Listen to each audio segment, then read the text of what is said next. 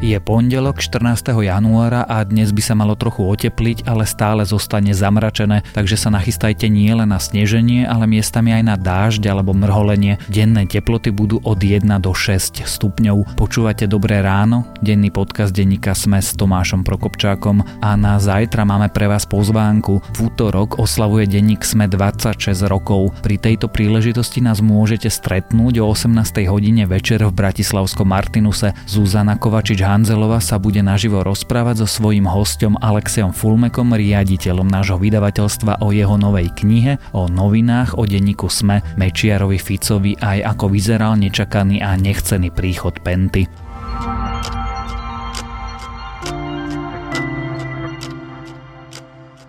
A teraz už krátky prehľad správ. Predseda parlamentu Andrej Danko odpísal svoju rigoróznu prácu. S originálom sa totiž zhoduje až 63 strán jeho textu. Komisia Univerzity Matia Bela však zároveň prácu odmietla uznať za plagiát, vraj náš právny systém takýto pojem nepozná. O téme sa viac dozviete v našom piatkovom mimoriadnom vydaní Dobrého rána. Novela ministerstva obrany chce zakázať nosenie vojenských uniforiem. Návrh, ktorý už schválila vláda, má reagovať na problém s rôznymi extremistickými polovojenskými organizáciami. Zákaz platný zrejme od 1. mája sa však nebude vzťahovať na akékoľvek maskáče ani na neaktuálne uniformy, tvrdí minister Peter Gajdoš. Polská tajná služba zatkla pre špionáž riaditeľa miestnej pobočky čínskej firmy Huawei. Civilná kontrarozviedka zadržala aj jedného Poliaka, bývalého vysoko postaveného dôstojníka tajnej služby, ktorý šéfoval oddeleniu IT bezpečnosti. Čínska sonda Chang'e 4 sa prebudila a z odvratenej strany mesiaca nám poslala prvé panoramatické zábery. Sonda tam pristala začiatkom januára a stala sa tak prvou ľudskou misiou, ktorá na odvratenú stranu našej prírodzenej družice kedy dosadla. Avizovaná derniera hry Slovenského národného divadla Rodáci sa nakoniec neodohrala. Divadlo predstavenie pre zdravotné problémy hercov zrušilo. Práve Rodákov hru o extrémizme, malomeštiactve a o Slovákoch malo SND za zvláštnych okolností stopnúť, to však nemusí platiť. Titul má byť zatiaľ znovu nasadený v apríli, SND sa o jeho osude chce rozhodovať podľa záujmu divákov. Viac správ nájdete na webe sme.sk.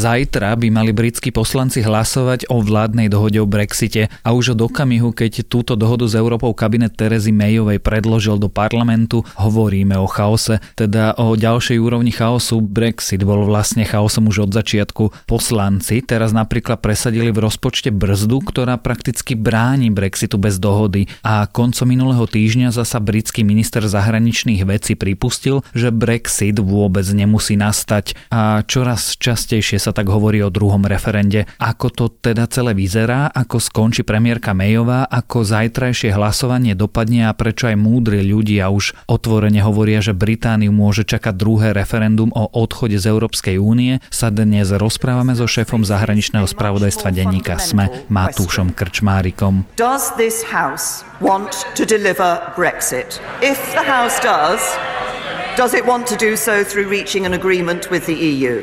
If the answer is yes, and I believe that is the answer of the majority of this House, then we all have to ask ourselves whether we're prepared to make a compromise.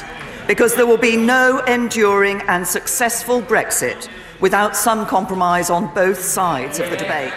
Matúš, zajtra, teda v útorok, sa v britskom parlamente stane čo presne? Ja by som si rád nechal taký priestor na omyl, keďže toto nahrávame pred víkendom, kde sa dajú očakávať rôzne silné vyjadrenia, možno zmeny, možno nejaké interview. Takže to, čo teraz očakávame, že sa stane, je, že britský parlament bude konečne hlasovať o dohode, ktorú premiérka priniesla v novembri z Bruselu, kde ju dohodla s Európskou úniou. Je to dohoda o odchode, teda o Brexite podľa termínu 29. marca. Ona ju už raz odložila, je teda možno, že my toto nahrávame v piatok podvečer, že útorkové hlasovanie sa teda znovu odloží? Mejová deň pred hlasovaním tvrdila, že sa určite neodloží, nakoniec ho posunula. Teraz tvrdí, že sa neodloží. Či ho posunie, ja si už nemyslím, lebo fakt ten odchod je o dva mesiace, takže už skôr či neskôr sa bude musieť o tom rozhodnúť a myslím si, že už ten čas tlačí tak, že už radšej skôr, takže nemyslím si, že to posunie aj druhýkrát. Ona to posúvala preto, že nemala vlastne pod kontrolovaní vlastných poslancov konzervatívcov. Ako sú teraz rozložené síly a ono sa nezdá, že by sa to výrazne zmenilo? Ona dúfala, že cez Vianoce sa podarí buď ešte niečo dohodnúť e, na dohode, že sa tam pomení niečo, vyšpecifikujú nejaké podrobnosti, prípadne, že poslancov presvedčí, lenže faktom je to, že nezdá sa, že by presvedčila výrazný počet poslancov, takže zopakujeme si to, čo sme hovorili pred mesiacom, teda vláda má väčšinu pár hlasov. Už e, unionisti hovoria, že nezahlasujú, takže keď nezahlasujú oni, tak tá dohoda nemá dosť hlasov. Desiatky poslancov, tam je otázka, či hovoríme o 50, 80, 100. Z konzervatívcov hovoria, že sú proti dohode, lebo sa im nepáči, že Británia bude naďalej naviazaná na regulácie na európske. Takže títo sú tiež proti. Opozícia Lejbristi hovoria, že sú tiež proti, lebo chcú voľby, aby mohli oni prebrať moc a vyrokovať nejaké iné podmienky. Nevieme presne, čo myslia, ale hovoria, že tie podmienky budú samozrejme lepšie. Takže Situácia je taká, že je veľmi malá šanca, že by to v útorok mohlo prejsť. Čiže vládni poslanci z rôznych táborov nechcú podporiť návrh budúcej dohody z rôznych dôvodov. Každý má svoj, ale vedia sa zhodnúť na jedinej veci. Nepodporí to. Navyše, Zdá sa, že oproti minulosti tá situácia pre Mayovej kabinet je ešte zložitejšie, pretože medzičasom už tí poslanci odhlasovali si rozpočtové hranice. To znamená, že, a teraz to veľmi zjednoduším, že nebudú možné byť vyčlenenie z rozpočtu prostriedky na zvrátenie no deal situácie v Británii. To znamená, že by teda no deal vôbec nemal nastať. Tak? Dobre tomu rozumiem? Tak a dokonca lebristi už predložili taký návrh, že parlament odmietne možnosť no dealu a zároveň odmietne dohodu, čo by naozaj vytvorilo veľký chaos, by som povedal, ale lebristi predložili takto návrh, ak získajú na svoju stranu aj odporcov Brexitu u konzervatívcov, tam to teoreticky môže prejsť a to by znamenalo, že sa proti Mayovej zase postavila tá opačná strana, lebo vždy sa hovorilo, že Mayová musí bojovať so zástancami Brexitu, ktorí nechcú, aby Londýn sa musel ďalej riadiť tým, o čom sa rozhoduje v Bruseli, ale keby toto prešlo, tak ju zase podrazia, keď to tak nazveme, tí opační, takže to ešte pridáva do chaosu. Totiž to medzi Toriovcami sú aj takí poslanci, ktorí žiaden Brexit vôbec nechcú. Samozrejme, to sú aj u lejbristov, ktorí sú tiež takto rozdelení, len dá sa povedať, že viac lejbristov by chcelo ostať v Únii prípadne udržať úzke vzťahy s Bruselom. A v takejto situácii, ktorú si ty naznačil, by sa čo stalo? Pretože tá situácia by hovorila, že nejaká dohoda byť musí, Áno. lenže Brexit sa má odohrať 29. marca a neexistuje asi žiadna možnosť, aby sa za dva mesiace vyjednala úplne nová dohoda s Európskou úniou. Áno, odpovedou je, aj Mayova to hovorí, že tam sa hovorí o paralýze, že vôbec nikto si nevie predstaviť, čo bude po útorku, ak dohoda neprejde, ale reálne sa hovorí tak neformálne u komentátorov o troch možnostiach. To je, že by sa Mayova ešte predsa len vrátila do Bruselu, zás by niečo prerokovala, možno o tri týždne by prišla s nejakou dohodou, ktorá by bola úplne super a prešla by. Ale tu musia schváliť aj Španieli, aj Íri, aj Slovensko. Áno, a to zatiaľ nechce nikto hlavne v Únii. Do toho sa nikomu nechce. Druhou možnosťou je, to je také až, eh, sci-fi, že Mayová má si nejaký plán B a keď to nepôjde, tak niečo vyťahne, ale teraz to ešte nechce ukázať, lebo chce presadiť ten plán A. Ale ona už v stredu nemusí byť premiérko. Nemusí byť, samozrejme. A tretia možnosť, čo sa hovorí, že po tomto neúspechu by Mayova išla za lebristami a vznikli by nejaká rokovania, ktorým cieľom by mohla byť nejaká dohoda.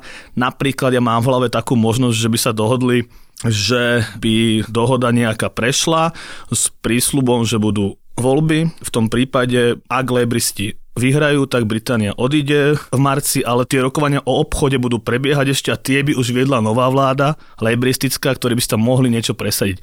Ale všetky tieto tri možnosti sú v tom uh, vesmíre, že nikto nevie.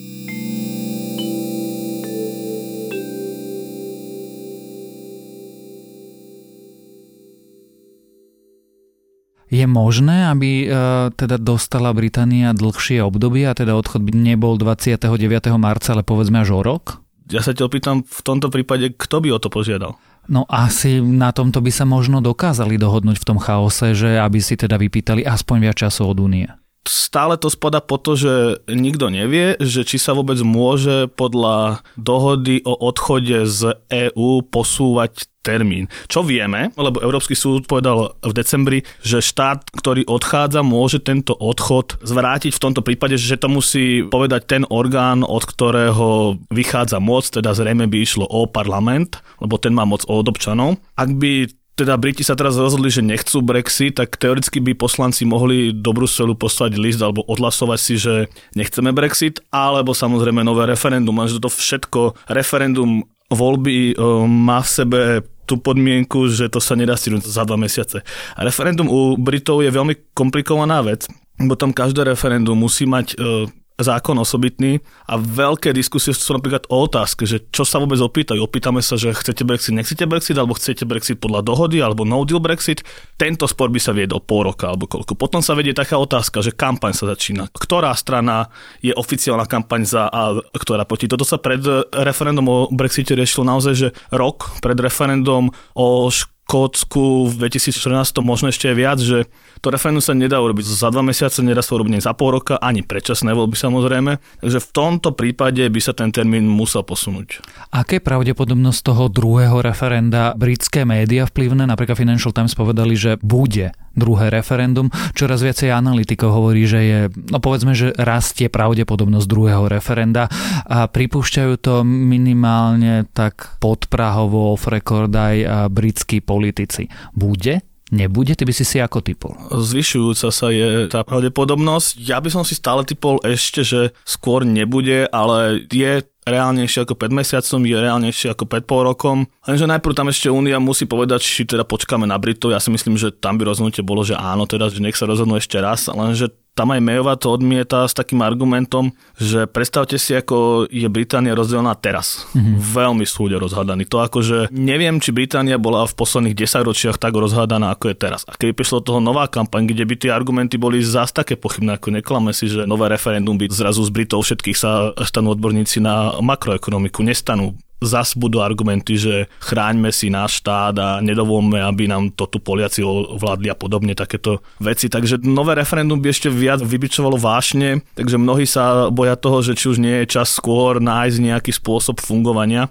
Takže uvidíme. No. Aká je nálada v spoločnosti? Aká je e, rozložená pravdepodobnosť? Aké sú nálady prieskumoch ľudí? Vyšiel prieskum, podľa ktorého si 46% Britov už neželá Brexit, teda hlasovalo by proti Brexitu, čo teda nie je nadpolovičná väčšina, ale vždy v tých prieskumoch sa ráta s tými, čo neodpovedajú alebo nevedia, alebo by neprišli, ale len 39 by hlasovalo za Brexit, 39%. Teda viac ľudí by už možno hlasovalo proti Brexitu, ale zase tá kampaň môže tak zmeniť e, nálady, sme to videli aj pred tromi rokmi, že dlho to vyzeralo, že Briti Brexit odmietnú, že budú hlasovať za zachovanie, potom to bolo teraz remíza a potom tak raz tak, takže je to stále pomerne tesné tak napokon uvidíme, pretože v tomto neporiadku sa ťažko čokoľvek odhaduje. Zajtra by Briti pravdepodobne mali hlasovať o tom, či príjmu alebo nepríjmu dohodu a potom sa budeme pozerať o Brexite, o tom, či nakoniec vôbec bude, o možnosti druhého referenda Veľkej Británii. Sme sa rozprávali so šéfom zahraničného spravodajstva denníka SME, Matúšom Krčmárikom.